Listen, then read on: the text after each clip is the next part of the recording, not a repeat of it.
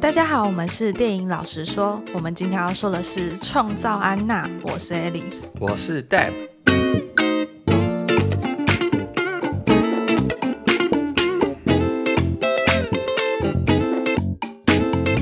在节目开始前呢，想和大家拜托一下，如果喜欢我们的节目的话，愿意给我们一些支持的话，你们可以到 Apple Podcast，然后去订阅它，然后到下面去五星评论，也不一定要五星，但可以尽量高星一点。对对对，越多星就可以让越多人看到我们的节目，然后或者是可以到 Facebook 和 Instagram 去追踪我们的最新动态。你刚刚一开始的时候有一种 Anna Sorokin 的感觉， 为什么？就是有一种我不知道那个腔调，你是说我是骗 子吗？不是，呃呃，也可以这样说啦。 你想骗大家信心是不是？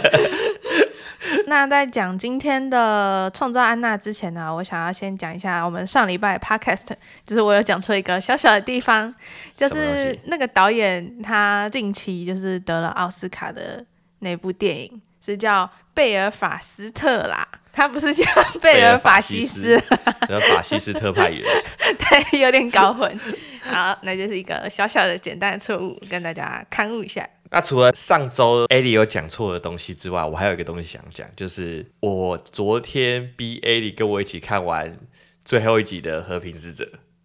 对然后我只看到一半而已。对对对，他只有看一集半左右而已。但我非常喜欢这部影集，因为它算是我觉得蛮像自杀突击队风格的那种，然后又有掺杂的一些黑袍纠察队的那种英雄。差多了，好不好？ 那个天啊，那我我看了一两集，他那个拍摄手法之拙劣啊，它成感觉本好像之低，对啊，感觉好像用手机拍了什么东西。但我觉得它就是整部片就是非常的强，嗯，就是强到一个无极限哦，的那种你只感是觉喜欢他的片头曲吧？啊！这样讲也没错，我还逼艾莉跟我看那个片头，因为我觉得它片头曲算是我可能从出生到现在看过那么多影集的片你很头。浮 夸，你今天很 Anna Sorokin 哎，看看过所有的片头里面最佳有创意的， 嗯，从你还是胎儿的时候，这样，对对，从我胎儿看《老虎岛》的时候， 嗯比到现在， 你童年也太悲惨了吧？它整个片头是以一种让所有主要角色出现在画面里，然后一起跳一段舞，像是歌舞青春的那种感觉。然后这就是他们跳的那段舞蹈又非常的不会说很难跳，但就是非常的强，嗯，非常的有迷音感。就很蠢，对，所以它荣登了我所有影集里面唯一一部把它所有八集的片头都看完的影集。那如果这支创造安娜就是点阅破一百的话，不重复破一百的话，那你就跳一段给大家看， 不行 啦，不重复一百太简单了，我们应跳该跳跳要破跳500跳要破跳五 百，不要那边 五百手游太那个了啦，五百太那个了，不要说那 Mission Impossible。好啦，就这样啦，deal。没有，这 这个我们再考虑一下。另外，我想要讲的一个点是在于说，我相信很多观众如果有看完《和平使者》最后一集的话，就会非常的意料之外，怎么会有惊喜的角色出现？你现在是想爆雷吗？但我不说那个惊喜角色是谁，我但我觉得只你可以爆雷。 我觉得不要啦，我怕有些人还没看，哦，好因为吧，他们进来是看 Anna Solo g 不是来看，哦， 不是来看《和平使者》的好吧，对啊，我先提示一点，那个惊喜角色是 DC 的角色，算是蛮大咖的角色啦。嗯，他怎么会出现呢？我后来有去蝙看蝠导啊，蝙蝠侠，不是蝙蝠侠，不 要乱讲。导演他是这样讲，他说他当初把剧本写好之后，他直接丢给 DC，但他觉得 DC 根本没有认真看他的剧本。啊，你说他最后有写这些惊喜角色，但高层就是没有看到。对，没有仔细去看剧本里面到底写了什么，然后他们就同意了。然然后等到拍的时候才发现，它里面怎么有写这样的剧情？嗯，但是也来不及了。不过因为他们经费预算有限，所以他们没办法让他们准时到，啊所以只能让他们迟到。哦我相信有看过影集的人就知道我们在讲什么。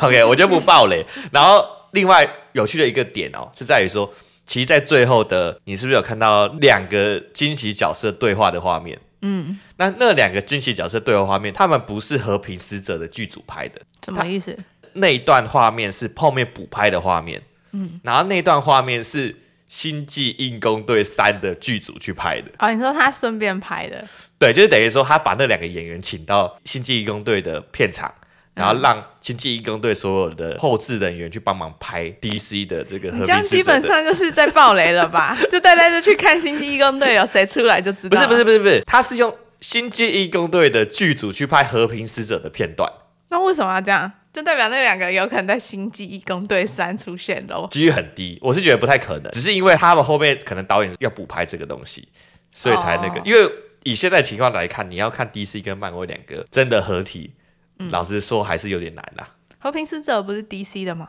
对啊，但是星际义工队是漫威的啊、哦，哦所以就知道为什么这个东西很有趣了，你知道吗？就是还有漫威的剧组去拍 DC 的影集。有钱赚就好了嘛，管他什么 DC 漫威。 OK，啊然后所以呢，反正下周没意外的话，应该会去写一篇有关和平使者的影评。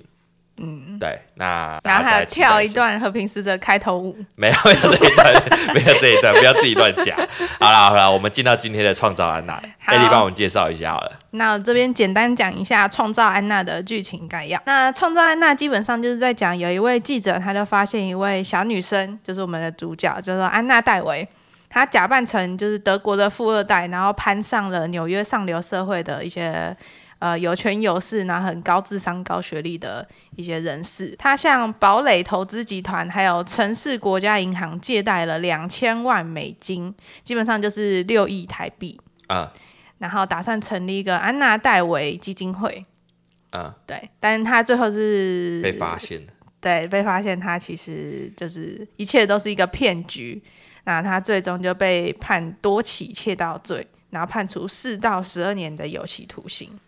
那这边简单讲一下他整个事件的一个时间线。安娜戴维是在二零一三年的时候来到纽约，啊然后他在二零一七年的时候就被逮捕，二零一九年的时候被判刑。你看到说啊，什么城市国家银行借贷两千万啊，或是堡垒投资集团，这是大笔。事实上呢，它还有在向一些小型的银行，像是花旗银行啊等等的，嗯去借一些小钱。那这些钱可能就是没算在这里面。对，而且这大笔的其实他没有借到，对对对，对就是他准备要借到的时候就被抓到了。对，但他小笔的他是真的有借有拿到而且他的手法蛮蛮就是，蛮蛮有趣 的，其实我也觉得有时候会觉得说他的手法蛮拙劣的，呃，但是就大家都有上当哎、因为他有时候用的手法都是一样的，就对呃像是饭店这个来说好了，他就是一开始进去的时候就装阔。啊然后给小费都给什么一百美金然啊，后让别让整个防务员觉得他是很有钱的那种人，对，但其实他每一次都没有给那些房务员他的信用卡啊所以他就是住霸王饭店，然后住一住，结果快要被发现的时候，他要溜了。他就是赖账赖在那边。然后他即使有给他们信用卡，但那个信用卡可能都是刷不过的。对，他自己也很明白，他只是为了拖延那些时间。然后通常解决的方法就是有一个人会借他信用卡，哎对，有人会加钱吧之类的，对，所以才导致后面很多事情的发生。而且他几乎每一次手法都这样，他大概三四次都是这样。那你你知道他现金怎么来的？我不知道你有没有注意到这一点，你是说他后面的时候现金吗？就是他所有的现金到底怎么来的？他为什么有那么多钱？我只记得他有一次就是花旗银行那一次，对，他是用他的支票，然后去在 A 银行去存。存入，对然后在 B 银行就马上提出来，对对对，而且我觉得他很聪明，就是像是他假设存入十六万，啊然后他只提七万，他没有全部提出来。啊，就是比较不会被怀疑之类。我不知道他们这个账务系统是怎么进行的，可能就是你今天我在 A 银行去存入这个这个十六万的支票的时候，他可能第一时间不会去对对说，哎、你是不是有这个钱等等的。因为他那个基金会也是真的有这个名目嘛，哦，对对对对对，所以他是可能用经济，哎、他可能用经济会的， 金鸡他可能用金 金鸡母靠背，不是，他可能用金金会基金会基金啊，会，基金会， 对对对，基金会，sorry，他可能就用基金会的名目去办这个钱。 是不是 还、好没事？好，不要再再问我的基金会了，用基金会的名目去开这个支票，对然后可能在里面的这些东西还没有去做查证的时候，他到另外一个银行赶快去把它领出来。对，对哎，领了还不少，对，七万美金嘛，嗯，七万美金就相当于两百一十万台币，然后他就把这些现金全部都放在他包包里面，这就成为那些他住饭店的房务员的小费，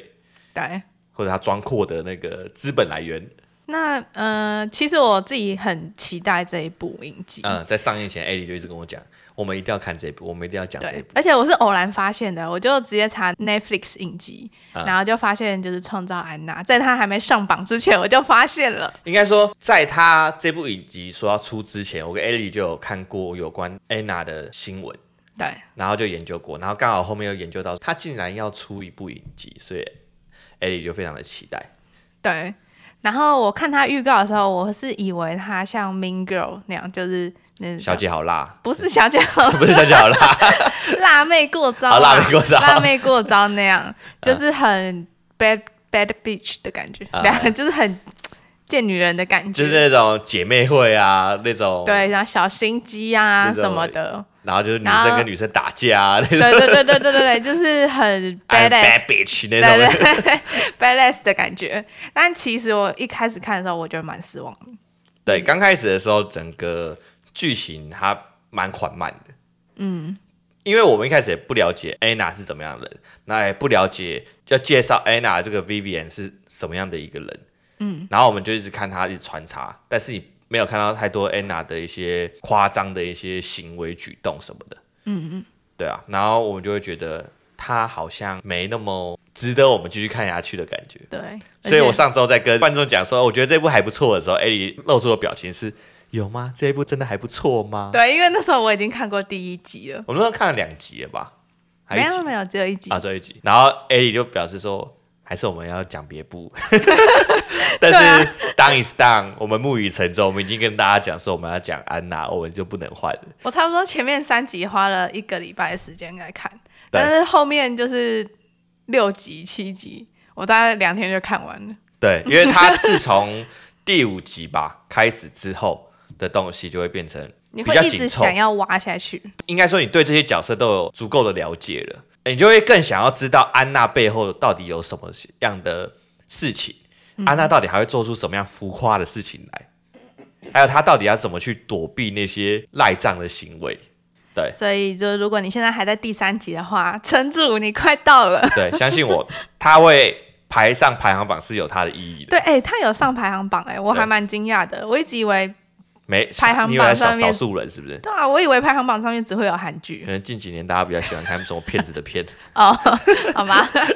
而且我这边还有写一段，就是我那时候看完第一、二集，然后我超级愤怒的，啊然后我就愤怒的写下一段，就是说他人物塑造很失败啊，因为我本来预期就是安娜是一个很势利，然后又很狡猾，啊可是她是一个很爱卖乖的双面女，嗯然后就是那种很精明的。但其实我看到就是她一直大吼大叫、鬼吼鬼叫，然后一说一些政治不正确的话，嗯就是感觉她这样的人物不会做出这样的行，就是行她为怎么可以骗整个纽约的人他可以让整个纽约的上流社会都相信相信的他，但是谎我们所看到的形象却不像是我们心中所想象会让人相信他的那个模样。对她就是她一开始的形象就是一个一直在吵着要糖吃的小女啊生。那你要不要道歉？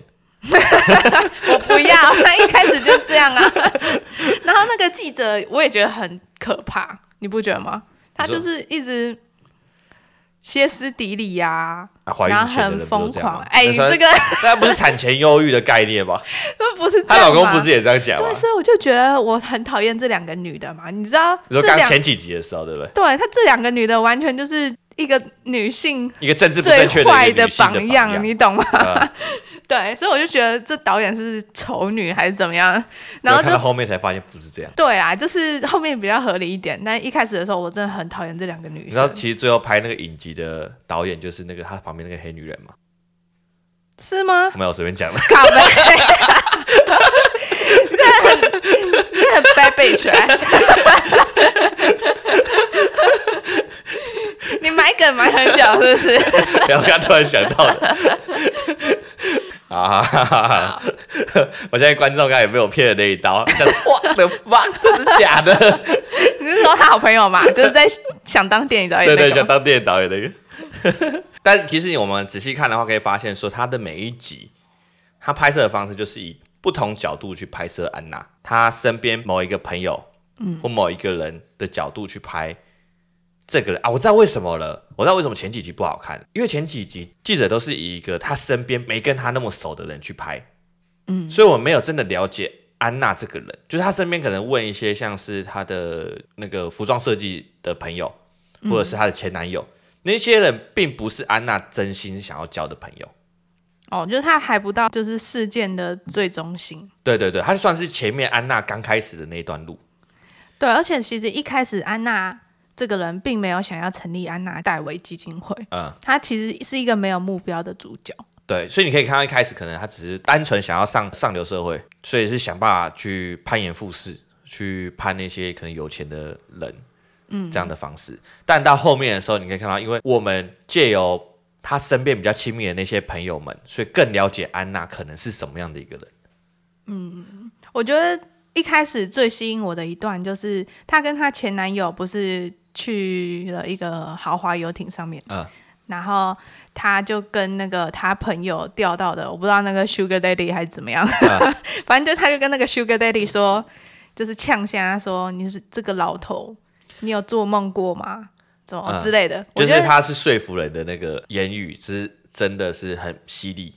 对，我觉得从那段开始，我才真的对这个小女生有改观。对刮目相看的感觉。我就觉得他很有种，我觉得对他就是虽然就是很鸡白，但至少他有种。对对对，我觉得他这是整部片好看的开始。对，但那已经到了第二集还是第三集了，我觉得对太慢了。可能现在大家的观感都是比较偏向是什么素食电影影集啊，你在第一集在前面片段你就想要看很精彩的东西，嗯，观众的胃口被养坏了。 好，所以如果你现在还没开始看呢，你给他一点耐心，慢慢看，看到后面几集不会让你失望。那你刚刚提到，就是他其实每一集都是从一个人的角度去看安娜嘛。对啊，那其实我觉得这个其实也可以反映到，就是这整起事件的起因。我记得安娜她本人有说过，就是她其实并没有说过自己是德国的富二代。是啊、嗯，她自己有说过，她其实并没有说这句话。是大家给他冠上的形象是因为他就是给大家一个形象，就是他是德国富二代，啊，因为他常常提到说他爸爸对会他给爸什爸么钱，对怎么样怎么样，然后他有什么什么什么的，呃，所以大家就会把他认定是德国的富二代。对，所以你可以看到很多集里面，像是我觉得最明显的就是那个 Rachel，Rachel 嗯 Rachel 你一开始会觉得她是一个被害者，嗯，但是其实你到后来就发现她其实得意最多。对 她就是里面最不是被害者的人，然后我觉得他们就是一群就是一群看到有一个有钱朋友，然后想要借着这些有钱朋友去受益有一些东西。对啊，就有点像乌合之众啊，嗯，算酒肉朋友。对啊，简单来讲，他们就是一群酒肉朋友，对。只是有的良心比较好。对，就不是真心的在交朋友，除了他那个那个 Neff 他的那个那黑个人朋友，导演朋友呃啊， 你觉得我种族歧视是不是？没有啊， 我尽量避免用这个词，好但你啊导还演是朋友讲了，我不是，我是讲大家比较会认得的外 观里。面有很多黑人呢、啊，啊，对哈，里面有很多黑对人。啊，忘了，sorry my fault。其实我在看影集的时候，我觉得还有一个看点，那就是因为在剧情一开始的时候，我们都已经知道安娜是个骗子，嗯，但是她在剧情中间的时候，还是会安排好几个桥段是。安娜付不出钱来，就是她在骗房务员的时候，就是她可能把一个不能刷的信用卡给房务员，然后房务员刷了之后发现不能刷，然后拿回来退给她的那些桥段。即使你知道她是个骗子，但你还是会觉得不希望她被发现。对，你就希望他可以度过这个难关。这东西我觉得蛮奇妙的，因为它跟我们一般在看的电影的那种公式感有点相出入。因为我们一般我们会看喜欢上主角，可能是因为他在某种层面上会算是一个好人，嗯，对，不然就是可有可能有更坏的坏人，对，才会让我们喜欢上这个主角。那应该说，这整部片里面一开始的时候，你并没有看到比他更坏的人，嗯，对对对。但我为什么还会为他紧张？这我就让我觉得非常有趣，哦，对啊，其实我觉得蛮多什么杀人犯啊，或者是犯罪心理的片都是这样，是啊，就是以那种罪犯为主角的片，都会让你就是深入这个角色的心理，然后啊让你去为他设身处地的想。可是这通常不是会有一些层面是这个杀人犯可能有什么样的过去之类的，嗯，就是他可能有一些做善事的一些诱因，让你喜欢上他。让你认同这个人，他可能现是在所做出来的行为。可能是你可以理解这个人做的事情，但你不能认同，就是你不觉得他做的是、哦是，对的。也是有可你能，知道他做的是对的，但你还是会为他感到紧张。嗯，对，就有点像你朋友做错事，但是你但他还是会但还是我朋友啊，我对还是想要帮他解决这个问题对对啊，就是也是有可能对。其实一开始在看这部影集的时候，我也有一个担心的点，嗯，就是在于安娜她是一个罪犯，嗯就不管怎么说，她就是确实是诈骗的。对。然后这个影集拍出来的时候，一定会有一波舆论是说，就是好莱坞又在塑造明星罪犯。你知道明哦星罪犯是什么吗？是什么？明星罪犯就是有一些人犯了罪之后，然后因为媒体的渲染或报道，而导致他变得一个像是明星一般的存在。因为有一些人会认同这个人的行为行为，嗯，因为他觉得说是社会败坏，哦，而不是这个人坏了。就像这一部影集里面，很多人都说，就是安娜就是美国的写照，当代美国的写照。对，这我看完也有这种感觉。对，但你不能否认，就是他确实是犯罪。对，因为之前也有一个连环杀人犯，好像是夜行者吧？呃，对，但他跟安娜不一样，安娜是诈骗，那个人是杀人，他连环杀人犯。嗯然后有很多女生超爱他的，我不确定是不是夜行者，我查一下。对，就是夜行者，反正就是很夸张啦。大家有兴趣的话可以去查夜行者。他之所以叫夜行者，是因为他晚上出来杀人。哦，对。可是我觉得这两者这两个人之间有蛮大的一个不一样，在于动机，冬季，动机，冬季恋歌 不是动机，动机，OK，动机，动机的我懂，的乌翁呃洞。的我懂，sorry，的我懂。 好，他的动机只是单纯是因为他是一个创业家，这也是我自己想要问 A 里的，就是你觉得嗯 Anna Delvey 他到底是创业家还是骗子？我之所以这样问的原因，是因为拿到那些钱并不是为了去享乐，他骗嗯的那些钱，一切都是为了他的基金会，为了他想要做一个很大的事业。嗯但是以他的身份地位，他根本没办法在短时间拿到这笔钱，所以这是他做的一种投资手法。对，这也是我认定他为创意，认定他为创业家的一个原因。嗯，那如果是艾莉你呢？你觉得他是一个创业家还是个骗子？我觉得这就是成者为王，败者为寇嘛，嗯，他就是失败了。即使差了那一步，对，那他就算差了那一步，他还是失败。对，因为我们都知道，如果你有看完影集，就会知道说，他离拿到他的基金会就差一步。对，就是要见到他爸嘛，对，就是要确认他爸是一个德国的富豪。富豪。对，但这个地方让他最后崩溃的那个点，对，因为他就是，没这有办法就是他过不了的坎。哎，解决这个方式好像蛮简单的。这样，你就你花个钱去请一个演员来演这一出戏，嗯，搞不好有办法成功，但是我觉得有点难度对，因为毕竟是这就算是犯法，啊、可是我想说，一不做二不休啊，就是你都已经做了，嗯，那更何况你再多请人去演这出戏，嗯，但我相信可能银行的筛检没有那么简单呐、就对啊没办法让你那么容易就逃过他的那个眼睛，但是我觉得，就是这一点上面，他影集里面有一直在讲的一句话，叫嗯做 “fake it till she make it”。对，对弄假成真的概念，对，就是你在成真之前，你要一直去假装你自己真的是那样。我之前有听过这一句话，啊、我之前有听过，我从沈玉里那边听到，对，所以你也是另外一种骗子。 这不是我们今天要讨论的电影内 容。据我所知，沈一里没有演过任何电你知影。道我是在哪里听到这句话的吗？哪里？我是在一个 TED 的演讲上面听到的。哦，是啊、然后那个那个是一个很励志的演讲，嗯然后我一开始听的时候，我一直觉得是我把这一句当成圭臬，你知道吗？呃，就是他的意思是说，她之前是一个很漂亮的女生，然后后来她出车祸，嗯然后好像有瘫痪还是怎么样，嗯然后她就是有很多事情不能做，但是她后来就是爬到了一个很高的位置，啊然后她说，其实她有时候心里会觉得说，其实她并不够格坐在这就个不位配置啊上，对。然后，但是他就是说，那我这到底是怎么样爬到这里呢？他就说，你要先假装就是自己就是够格坐在这个位置上，等到你真的坐到这个位置上的时候，你就 make it 了，呃，你知道吗？所以其实安娜就是在做这件事情啊，只是他做的手法有点极端对，所以我就觉得很可怕。哦，而且那时候是我好像国中还高中的时候听到这句话，嗯，所以就代表这句话有他的问题所在。对啊，就是这个现代社会就是这样，大家还觉得这是一句很励志的话。我觉得是因为安娜做的比较极端，她用的方式比较不合法。但是今天 TED 上面演讲的方式，可能是要求你用一个合法合理的方式去做这个事情。嗯，对，我相信沈玉琳跟我说的那句话也是这样。她不是跟我说，她在电视上说的方式也是一样。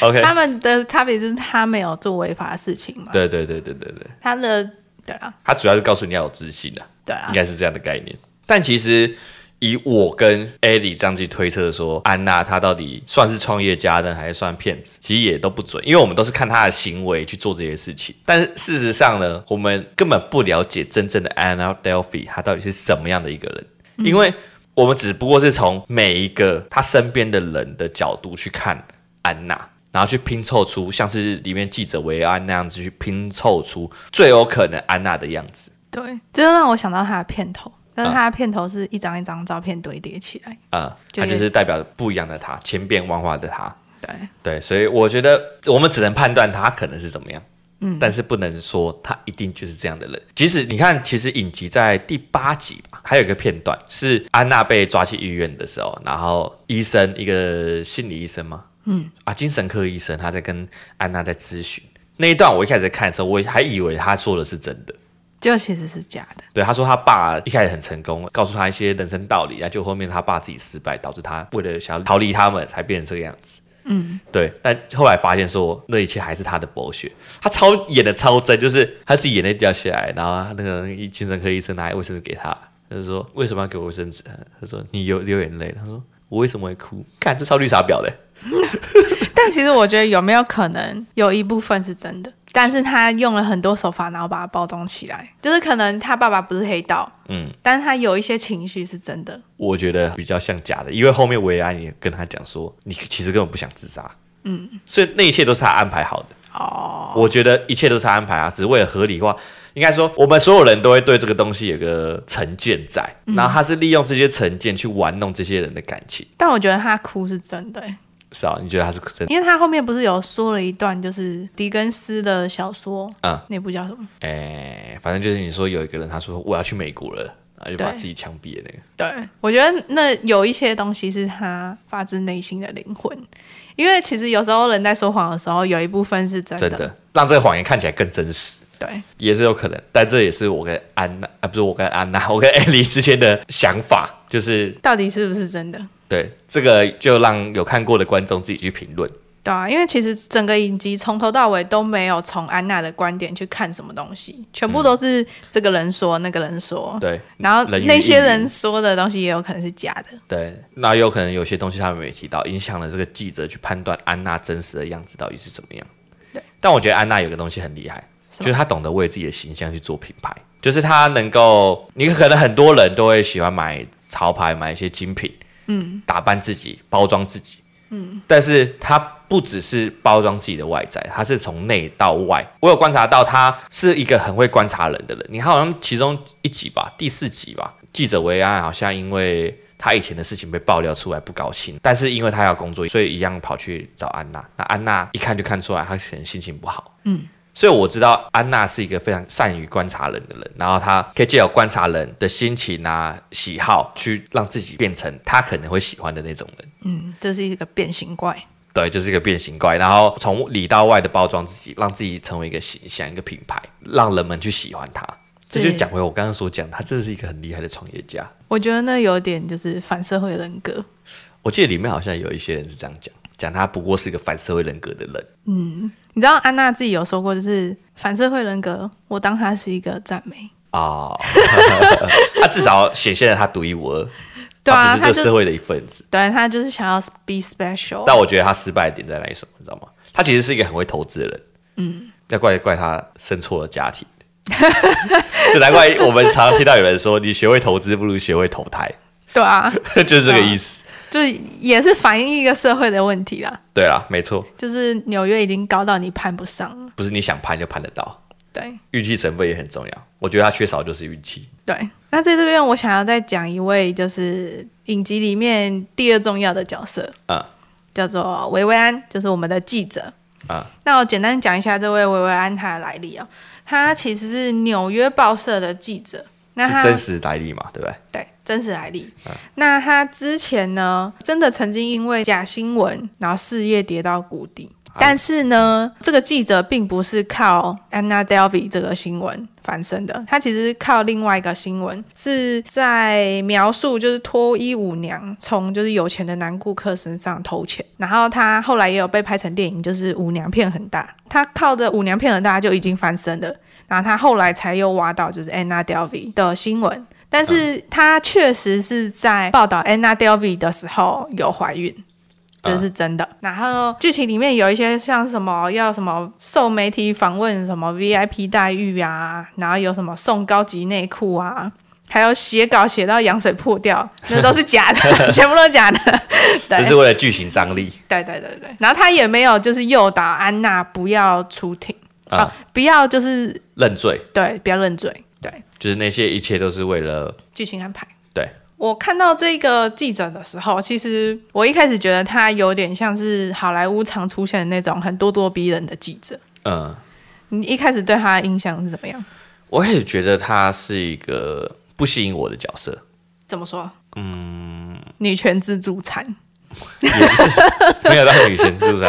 我觉得他就不过是一个记者，嗯然后他没有办法找到我们要的东西。在刚开始的时候，就是你觉得他是一个凡人的角色，他不哦，，他不会，他的故事不会让我想要知道，就是我只想要赶快再切回到安娜的片段，然后让我去看安娜到底发生了什么事情。哦，对，因为一开始他蛮大篇幅都是在介绍这个记者，对对对对，了解。那我自己是觉得这个角色太过于泛滥，像是理查·朱威尔事件里面这个记者，他也是这样，啊就是哦不择手段啊，好像是然后咄咄逼人。然后《黑镜》第一集的记者，哦，你还记得吗？就是有一个黑人女的，我知道我知道我知道，她会骗新闻，然后是拍跟裸照总什么统那个东西啊，对。然后重磅新闻和惊爆焦点里面，其实有类似这样的记者。啊、所以你就知道说电影业的导演啊、演员那些后置幕后团队到底多讨厌记者， 他不断的丑化是记者的形象记，者全部都这个形象，我就觉 得也有改的啦，也有好的形象啊，对啊像是那个马克·拉夫罗演的那个，啊就是惊爆焦点啊。啊，对对，新报教练、啊。但惊爆焦点里面也有就是类这样的似记种，这样的记者角色，对我就觉得哈记者真的这样吗？很像记者的刻板印象啊，哦所以我一开始不太喜欢他，哦，而且我后面也觉得他就很蠢。哦，对啊。另外，艾莉，你有没有发现这几年来还蛮多这类型这种骗子，然后如何变成大富豪的这个故事？像前几天我还传给艾莉看一个 Disney Plus 的，还准备推出一个叫做“新创大骗局”的一个一个女骗子怎么骗到大家所有钱的故事。她反正简单来讲，就是她有发明一个机器，然后让大家募资。嗯，那其实这个机器后来发现是一个假的机器。对，对，那基本上他跟 Anna 就是如出一辙，那个机器就是他的基金 会。对，对，这样讲也没错那他其实是改编自就是《恶血》这本书，啊。他号称是女版的贾博士。啊，对我，们之后可能也会去看一下下，因为我们最近有订阅 Disney Plus，、看完之后再决定要不要讲这部片，因为这跟安娜有点太像了。对啊，就讲的内容是差不多的。对，所以讲的几率应该不高，但有可能会写影评。好，那其实另外一部的话，跟骗子有关，就是前阵子有上排行榜的《听的大骗图》，你有看这部吗？没有，但我知道的是，他就是一个男生，他利用听的去骗财骗色。对，这个男生其实也是， 就是跟安娜是差不多了，他手法跟安娜是差不多的。啊他就是一开始先装酷，啊他假装自己是钻石富二代，啊然后就是也私人飞机啊，到处飞啊，然后都住什么五星级饭店啊，去一间餐厅，他全部菜单上面的菜都点，然后女生就是因此上当。欸然后所以是女生真的跟有跟他出去哦，女生有跟他出去，然后后来他就是会假装说自己因为做钻石，然后会遇到一些什么黑道啊、黑社会之类的，啊，然后就要跟他借钱。对，然后他就是被打，这个然后好像很常看在新闻上面看到这种类似的新闻，对，然后他还真的有拍影片，然后就有救护车，然后他的保镖被打，嗯然后头出 血，然后他的手法是他先骗 A 女，啊然后他就是经过了就是被打事件之后，他就会消失身影，他就说他在逃亡，啊然后他就一直跟 A 女借钱，啊然后他就拿 A 女的钱去供养 B 女，啊，然后手法是一样，就是装阔啊，我是钻石王子什么的，啊，然后接下来就是被打事件，然后跟 B 女借钱，然后再去 C 女，对，他的手法就这样一个 circle。然后他在世界上，他世界上哦、嗯各地都做这样的事情，因为他好像一开始是在以色列，然后他在以色列被被通缉了，嗯然后后来他到芬兰吧，然后在芬兰也被通缉， 然后就是后来那三个女生就是站出来，呃，然后才把就这是事情给揭发，对这就叫做名为爱情的骗局啊！对，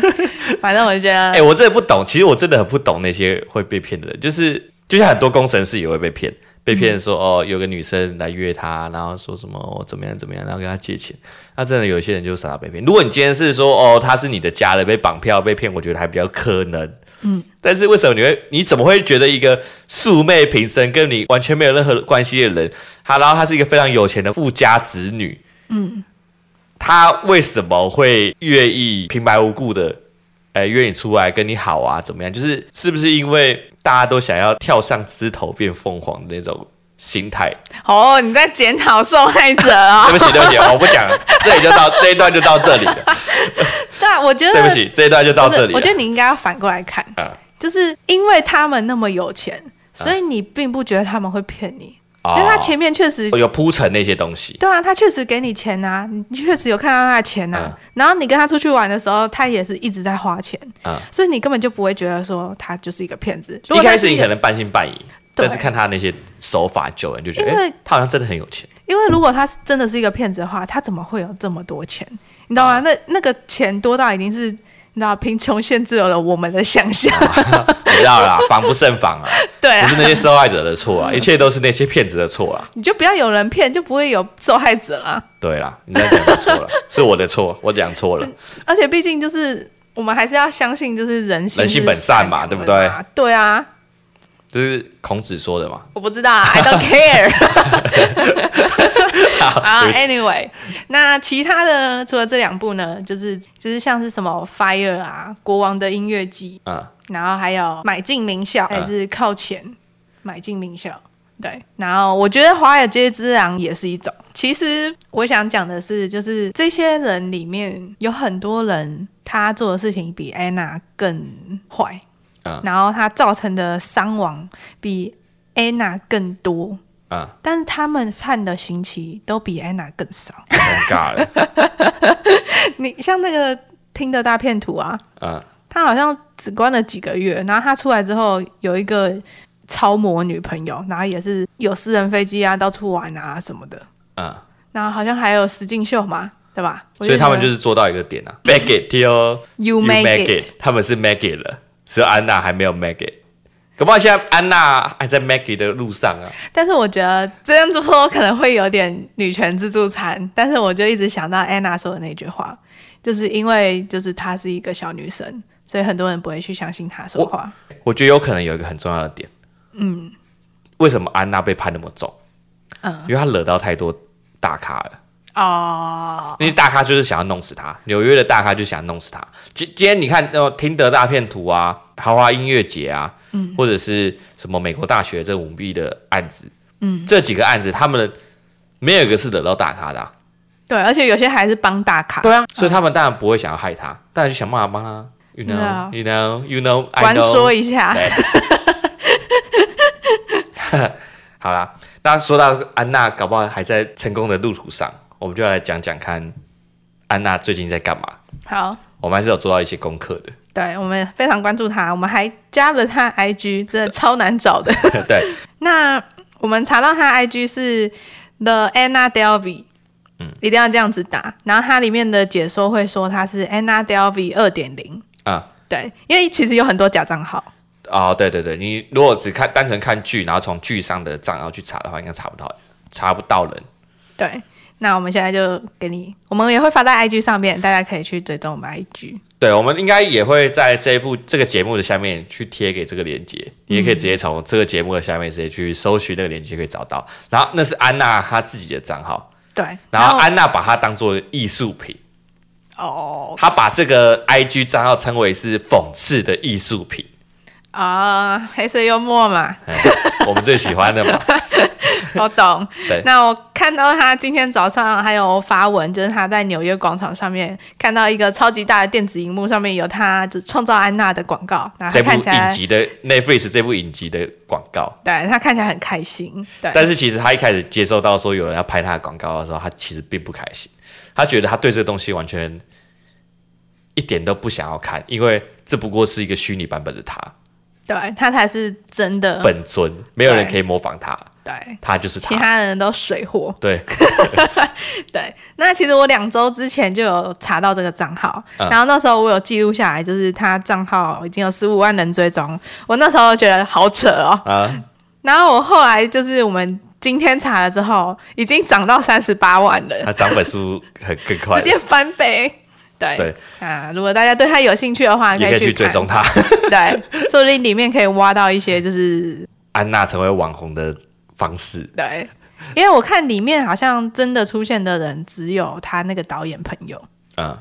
其他人我不知道到底是不是应该是被删了啦，啊因为那些可能都是一些名流啊什么的，那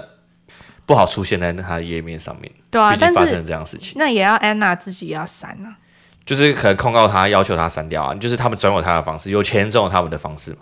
哦，也是，对吧、另外要讲的就是为什么我刚刚说是纽约那些大咖想弄他，因为其实，在二零零哎二零一八年的时候，Netflix 就有跟安娜说要拍她的这个影集，嗯，对，然后也支付了她三十二万美金，嗯，结果呢，在二零一九年呢，有个纽约总检察长，然后他用了一个该州的一个叫做山姆之子法，然后要起诉安娜，就说就是如果你今天是有被定罪的人，你是不能有任何的获利的。哦，所以他就把他所有那个三十二万，大部分的钱都拿来支配他的赔偿金跟罚款，就是可能他欠银行的钱啊等等的，他就没办法实质去拿到那笔钱。嗯，对。但我觉得最有趣的新闻应该是最近的消息，一月的事情。嗯，就是即使是安娜被关在监狱当中，她也是走在流行文化的尖端的，因为她最近什么流行文化刚得到了新冠肺炎。你这个人会下地狱，我跟你讲。 我就心里想说，他在被关在监狱里面也可以得新冠肺炎，这是一个非常屌的事情呢、欸为什么？那里面传很快啊。我的意思说，大家都是被关在里面的人啊，只要没有外面人传到里面去，他们不应该会得新冠肺炎啊。他们才应该会吧，因为他他们都关在同一个地方，然后大家都集中管理啊，所以只要有一个人得了，大家就全部都中。可是问题是，他们那一个人要怎么得？就是有人去探望他的时候就得了。哦，这我还没想到。但哦，但是哦，也有可能对啊，而且就是根本就没人聊这些罪犯啊，哦，就是你没有他得会新冠肺炎就死在里 面。不会啊，不会啊，没有那么没没不人道。这也是我要另外讲的，就是往好处想，至少安娜现在有自己个人独立套房了。哦，所以他不是独立套房，监狱不会是独立套房嘛？监狱通常都两个两个关一起。可是那如因果为他现在被隔离，他就可以自己一个人住一间啊比较不错的套房。可是因为影集里面他是独立的，啊独那立影一个集人耶那我不知道，那我不确定。对啊，好，好，我记得我好像有看到这篇报道，啊，然后他还说，就是他还抱怨在监狱里面得 COVID nineteen，他就是把你等着放肆啊，他只是把你隔离。监狱那边的说法是什么医疗隔离，但其实就只是把你关在一个房间，然后让你等死。 他这那样其实说，嗯现在好像国外都是这样的处置方式，不论你是不是罪犯的，对啊，就对吧？那最后呢，我们要来做一下总结评分。那 Deb，你给这一部影集几分？嗯，我会给他六点五分到六七分，哎，七分，七分，sorry，七 分，七分。想一想，后来还是改一下分数，七分。嗯，我刚刚之所以改的原因是因为前半段真的是有点无聊，对，然后但是后半段它的惊喜不断，嗯，就是让我们觉得会想一直看下去。要不是我最近工作太忙，我可能一下就看完了。哦，对，所以加上它的整个安娜的这个悬疑感埋得很重，嗯会让你想一层一层挖下去，知道安娜到底是怎么样的一个人。哦，对，然后我觉得这一点是做得很好。然后以及一开始我不喜欢维维安，但是到后面也认同这个角色，嗯，安排算是恰到好处，我觉得啦。然后结尾我不知道是不是私心，就是让我觉得安娜没有得到她应该要有的结局，哦，对。我应该是给他六点八五，艾莉真的很严格，我有我有理由的。什么？你说第一个就是他前面三集没有做好嘛，嗯，但是还是要扣分的嘛。对，那他后面确实做的蛮好的，但是这个影集是在讲一个罪犯的故事。啊，他虽然给了不同的层面，但他还是在培养一个明星罪犯。哦，你怕有些人会想要去做跟他一样的事情，对，所以我还是就是给他比较低的分数，政治不正确扣分。也不是政治不正 确，而是我不希望促成就是明星罪犯这件事情。啊、你觉得这是不好的事情？对，那另外一个点就是在于说，他把安娜塑造成一个很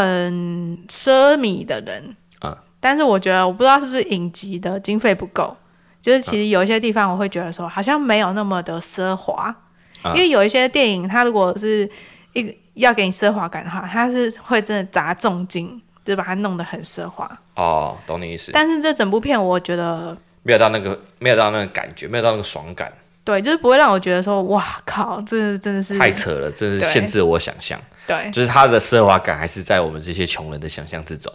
对，所以我觉得可能是经费上的限制啦。对啊，有可能。对，但我觉得 OK，那这是本周我们的创造安娜。下周没意外的话，我们应该是讲秘境探险，所以大家还没去看的话，可以先赶快去看。我觉得整体来说有它的优点，但也有它的缺点。对那这我们就下周再说喽，拜拜，拜拜。